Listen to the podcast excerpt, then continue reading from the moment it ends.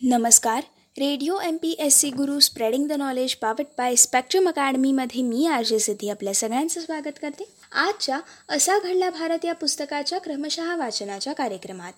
मित्रांनो आजच्या या भागामध्ये आपण असा घडला भारत या पुस्तकाविषयी माहिती जाणून घेताना जनाभिमुख चित्रपटांची रुजुवात करणारा बिमल रॉय यांचा दो बिघा जमीन हा कधी प्रदर्शित झाला याविषयीची सविस्तर माहिती याचबरोबर जगातील सर्वोच्च अशा एव्हरेस्ट शिखरावर हिलरी आणि तेन्झिंग यांची यशस्वी चढाई ही नेमकी कशी आणि कधी झाली याविषयीची सविस्तर माहिती आपण आजच्या भागामधून जाणून घेणार आहोत. मित्रांनो सर्वात पहिले जाणून घेऊयात जनाभिमुख चित्रपटांची रुजुवात करणाऱ्या बिमल रॉय यांचा दोन बिघा जमीन हा चित्रपट कधी प्रदर्शित झाला आणि यामागचं चित्रण आणि वास्तवदर्शी आणि तसेच संवेदनशीलतेचे केलेलं चित्रण याविषयीचे काय महत्त्वाचे मुद्दे आहेत? मित्रांनो भारतातील अल्पभूधारक शेतकऱ्यांची दारुण अवस्था चितारणारा दो बिघा जमीन हा बिमल रॉय दिग्दर्शक चित्रपट एकोणीसशे त्रेपन्न साली प्रदर्शित झाला होता. आणि मित्रांनो या चित्रपटाद्वारे भारतात नववास्तववादी शैलीतील जनाभिमुख चित्रपटांची रुजवण ही झाली होती. ढाका इथे जन्मलेल्या बिमल रॉय यांचं शिक्षण कोलकात्या येथे झालं होतं. छायाचित्रणात विशेष गती असलेल्या बिमलदांनी न्यू थिएटर्ससाठी काही चित्रपट चित्रित आणि दिग्दर्शित केल्यानंतर एकोणीसशे बावन्न साली स्वतःची बिमल रॉय प्रोडक्शन्स ही संस्था देखील स्थापन केली. आणि याच बॅनरखाली त्यांनी दो बिघा जमीन हा चित्रपट निर्मित केला. डाव्या विचारसरणीकडे कल असलेल्या बिमलदा यांनी शेतकऱ्यांच्या समस्येवर चित्रपट करण्यामागे तात्कालीन परिस्थिती कारणीभूत ठरली होती. नेहरू प्रणित समाजवादी स्वप्न पाहण्याचा तो काळ होता. शेतकऱ्यांची एकंदरीत अवस्था लक्षात घेता नेहरूंचे सरकार जमीनदारी निर्मूलन कायदा आणि इतर भूसुधारणेचे उपाय यांद्वारे शेतकऱ्यांना दिलासा देऊ पाहत होतं. पण त्यापूर्वी शेतकऱ्यांना सरंजामे व्यवस्थेच्या जोखडातून मुक्त करण्यासाठी तेलंगणाच्या सशस्त्र लढ्याने उग्र रूप धारण केलं होतं. आणि या डाव्या चळवळीचा संघर्षणशील मार्ग मान्य नसलेल्या नेहरूंनी कठोर पावलं उचलून एकोणीसशे एक्कावन्न साली ही चळवळ संपुष्टात आणली. तरी या चळवळीमुळे शेतकऱ्यांचं शोषण आणि त्यांच्या व्यवस्थेविरोधी रोष अधोरेखित झाला होता. मोठं अंतरविरोधी चित्र हे होतं. एका बाजूला सुधारणावाद तर दुसरीकडे कडव्या अस्मितेचं दर्शन. आणि याच पार्श्वभूमीचा धागा पकडून बिमल रॉय यांनी एक अल्पभूधारक शेतकरी पदोपदी व्यवस्थेच्या विळख्यात सापडून अखेर सर्वस्व गमावून बसतो आणि त्याच्या कुटुंबाची कशी वाताहात होते याचं प्रत्ययकारी दर्शन घडवणारा दो बिघा जमीन हा चित्रपट निर्मित केला. त्यांचे सहकारी ऋषिकेश मुखर्जी यांनी या चित्रपटाची कथा आणि पटकथा लिहिली होती. अर्थात या चित्रपटाचे थोडक्यात कथाकथन कसे होते याविषयी आता आपण माहिती जाणून घेऊयात. शंभू हे पात्र निभावणारे बलराज साहनी त्यांची पत्नी निरुपा रॉय आणि मुलगा कन्हैया म्हणजेच रतन कुमार यांचं एक छोटेखाने कुटुंब दोन एकर जमिनीवर आपली गुजारणी करत असतं. दोन वर्ष पाऊस न पडल्यामुळे शंभूला मोठ्या जमीनदाराकडून अर्थात सप्रू यांच्याकडून घेतलेल्या कर्जाची परतफेड करणं हे शक्य होत नसतं. शहरात जाऊन थोडी कमाई करून जमीन कर्जमुक्त व्हावी या उद्देशाने शंभू कोलकात्याला जातो. तिथे अहोरात्र कष्ट करून तो रिक्षा चालवतो. पण एका उच्चभ्रू स्त्रीला रिक्षात ओढून नेत असताना तिच्या आग्रहाखातर तो रिक्षा जोरात दोडवतो आणि त्याच प्रयत्नात त्याला गंभीर अपघात होतो. पुढे त्याची पत्नी आणि मुलगा हे सुद्धा शहरात येऊन मजुरी करतात. कालांतराने कर्जफेडीसाठी पैसा जमवून हे कुटुंब पुन्हा गावात जेव्हा परत जातं तेव्हा सर्वत्र विपरीत घडलेलं असतं. जमीनदाराने त्याची जमीन बळकावून एका कारखानदाराला विकलेली असते. त्या जमिनीला कुंपण घालून अटकाव करण्यात आलेला असतो. शंभू केवळ भावनेखातर त्याच्या गमावलेल्या जमिनीवर मुठभर माती नेऊ पाहतो. तेव्हा चोर म्हणून संभावना करून त्याची हकलपट्टी देखील केली जाते. शंभू सहपरिवार विषण्ण मनावस्थेत गावाच्या वेशीवर येतो. विशाल आसमंत ती वेस आणि हे सर्वत्र गमवून बसलेलं कुटुंब. या बोलक्या स्थिरचित्राने चित्रपट संपतो. मित्रांनो तसा हा चित्रपट अर्थव्यावसायिक असला तरी देखील अधिनाट्याचा अर्थात मेलोड्रामाचा आधार घेतलेला असला तरी देखील सत्यस्थितीचं अत्यंत संवेदनशीलतेने भेदक चित्रण या चित्रपटामध्ये करण्यात आलेलं आहे. अभिनय छायाचित्रण संगीत कथनपद्धती अनेक अंगांनी हा चित्रपट परिणामकारक ठरला. एप्टा या नाट्यसंस्थेचं दो बिघा जमीन या चित्रपटासाठी मोठं सहकार्य देखील लाभलं. एपटाच्या मुशीत तयार झालेल्या बलराज साहनी यांनी नैसर्गिक अभियानाने शंभूची व्यक्तिरेखा अगदी जिवंत केली. कमल बोस यांचं छायाचित्रण वैशिष्ट्यपूर्ण ठरलेलं होतं. विशेषत रिक्षा दौडवताना शंभूचा जो अपघात होतं त्याचं चित्रण अजूनही कौशल्यपूर्ण छायाचित्रणाचा परिपाठ समजला जातो. सलील चौधरी यांनी स्वरबद्ध केलेली धरती कहे पुकार के हरियाला सावन ढोल बजता आय ही समूह भावना व्यक्त करणारी गाणी अगदी विशेष ठरली. या चित्रपटाची आंतरराष्ट्रीय स्तरावर देखील दखल घेतली गेली. मित्रांनो एकोणीसशे चोपन्नच्या कान महोत्सवात हा भारतीय चित्रपट गौरवपात्र ठरला. आणि याचप्रमाणे कार्लोवी व्हॅरी येथे या चित्रपटाला सोशल प्रोग्रेस अवॉर्डने देखील सन्मानित करण्यात आले. मित्रांनो आता जाणून घेऊयात तमिळ डी एम के पट मलाई कल्लनद्वारा एम जी आर लोकप्रिय कसा ठरला होता? मित्रांनो डी एम के पटातील मलाई कल्लन हा चित्रपट तमिळ चित्रपट एकोणीसशे चोपन्न साली प्रदर्शित झाला.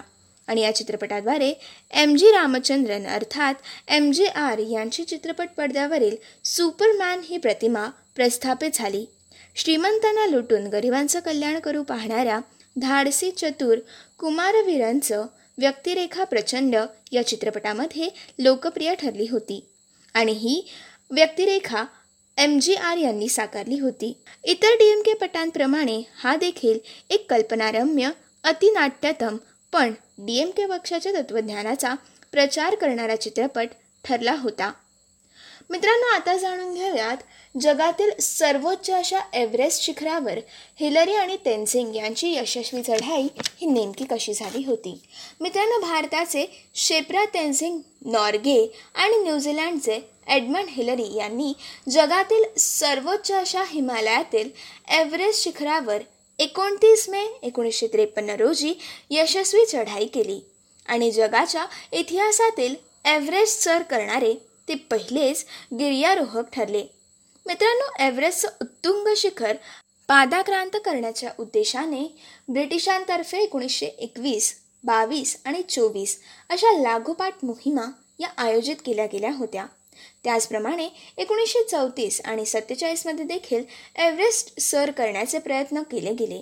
परंतु या सर्व मोहिमा अयशस्वी ठरल्या आणि त्यात एकूण पंधरा गिर्यारोहक हे मृत्युमुखी पडले. एकोणीसशे एकावन्नमध्ये जॉन हंट यांच्या नेतृत्वाखाली एका ब्रिटिश पथकाने पुन्हा एकदा एव्हरेस्ट चढाई करण्याचं ठरवलं होतं. या पथकात न्यूझीलंड निवासी एडमंड हिलरी यांचा सहभाग होता. मात्र ही मोहीम देखील अपयशी ठरली. पुढे दोन वर्षांनी म्हणजेच एकोणीसशे त्रेपन्न सालामध्ये हंट यांच्या नेतृत्वाखालीच पुन्हा एकदा मोहीम ही आखण्यात आली. या मोहिमेत एडमंड हिलरी यांच्यासह तेन्झिंग नॉर्गे यांनी देखील सहभाग घेतला होता. तेवीस मे एकोणीसशे त्रेपन्न रोजी हे पथक एव्हरेस्टच्या पायथ्याशी पोहोचलं आणि एकोणतीस मे एकोणीसशे त्रेपन्न रोजी या पथकातील हिलरी आणि तेंझिंग यांनी एव्हरेस्टवर यशस्वी चढाई केली. जगातील उत्तुंग शिखर सर करणारे ते पहिले मानव ठरले. न्यूझीलंडवासी एल्मंड हिलरी यांना शालेय जीवनापासूनच गिर्यारोहणाचा छंद होता. वयाच्या केवळ विसाव्या म्हणजेच एकोणीसशे एकोणतीसमध्ये त्यांनी आल्स पर्वताजवळील माउंट ऑलिव्हर शिखर सर करून आपल्या जीवनातील पहिली मोठी मोहीम फत्ते केली होती. दुसऱ्या महायुद्धाच्या दरम्यान एअरफोर्समध्ये नॅव्हिगेटर म्हणून कार्य करणारे हिलरी एकोणीसशे पंचेचाळीस सालापासून हिमालयातील अनेक छोट्या आणि मोठ्या मोहिमांमध्ये सहभागी झाले होते आणि हिमालय पर्वतराजींबद्दल त्यांना विशेष आकर्षण देखील होते. तिबेटमध्ये जन्मलेले तेन्झिंग नॉर्गे यांनी वयाच्या एकोणीसाव्या वर्षी आपलं घर सोडलं. आणि मग काही काळ नेपाळमध्ये राहून नंतर ते भारतातील दार्जिलिंग भागात स्थिरावले होते. अत्यंत गरिबीतून आलेले तेन्झिंग प्रकृतीने खूप काटक होते आणि उदरनिर्वाहासाठी सामान वाहून नेणारे शेप्रा या नात्याने ते हिमालयातील अनेक मोहिमांमध्ये सहभागी देखील झाले होते. जॉन हंट यांनी हिलरी आणि तेन्झिंग यांचा हा सर्व अनुभव लक्षात घेऊन त्यांना आपल्या दुसऱ्या एव्हरेस्ट मोहिमेमध्ये सहभागी करून घेतलं. दहा मार्च एकोणीसशे त्रेपन्न रोजी काठमांडूहून निघून तेरा दिवसांनी म्हणजेच तेवीस मार्च रोजी जॉन हंट यांच्या नेतृत्वाखाली गिर्यारोहकाचं पथक एव्हरेस्टच्या पायथ्याशी पोहोचलं. त्यानंतर त्यांनी साऊथ कोलच्या दिशेने चढाई सुरू केली. तिथे सात हजार नऊशे मीटर उंचीवर पथकाने तळ ठोकल्यावर सव्वीस मार्च रोजी हंट यांनी टॉम बर्डिलियन आणि चार्ल्स इव्हान्स या अनुभवी गिर्यारोहकांना एव्हरेस्टवरील अंतिम चढाईसाठी पाठवलं.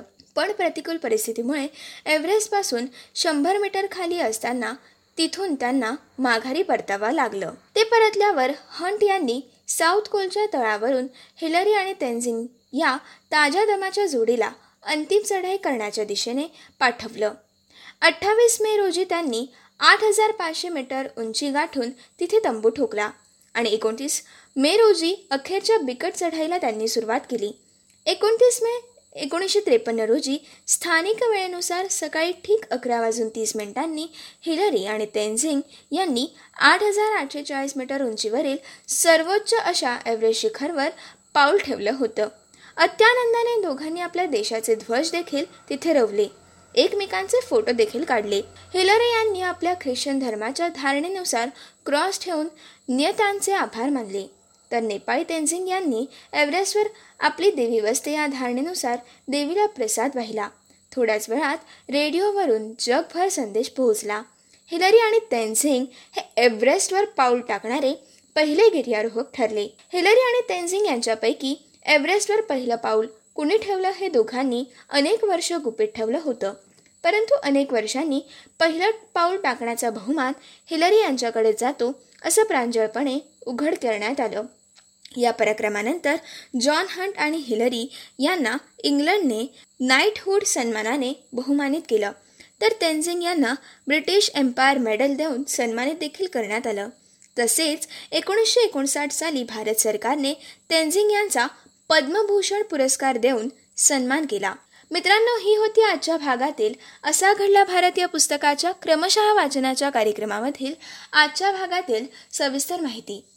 पुढच्या भागामध्ये आपण जनजातींच्या विकासाबाबतचं नवं धोरण आखून ईशान्य भारतातील नेफाची निर्मिती नेमकी कशी झाली याविषयीची सविस्तर माहिती.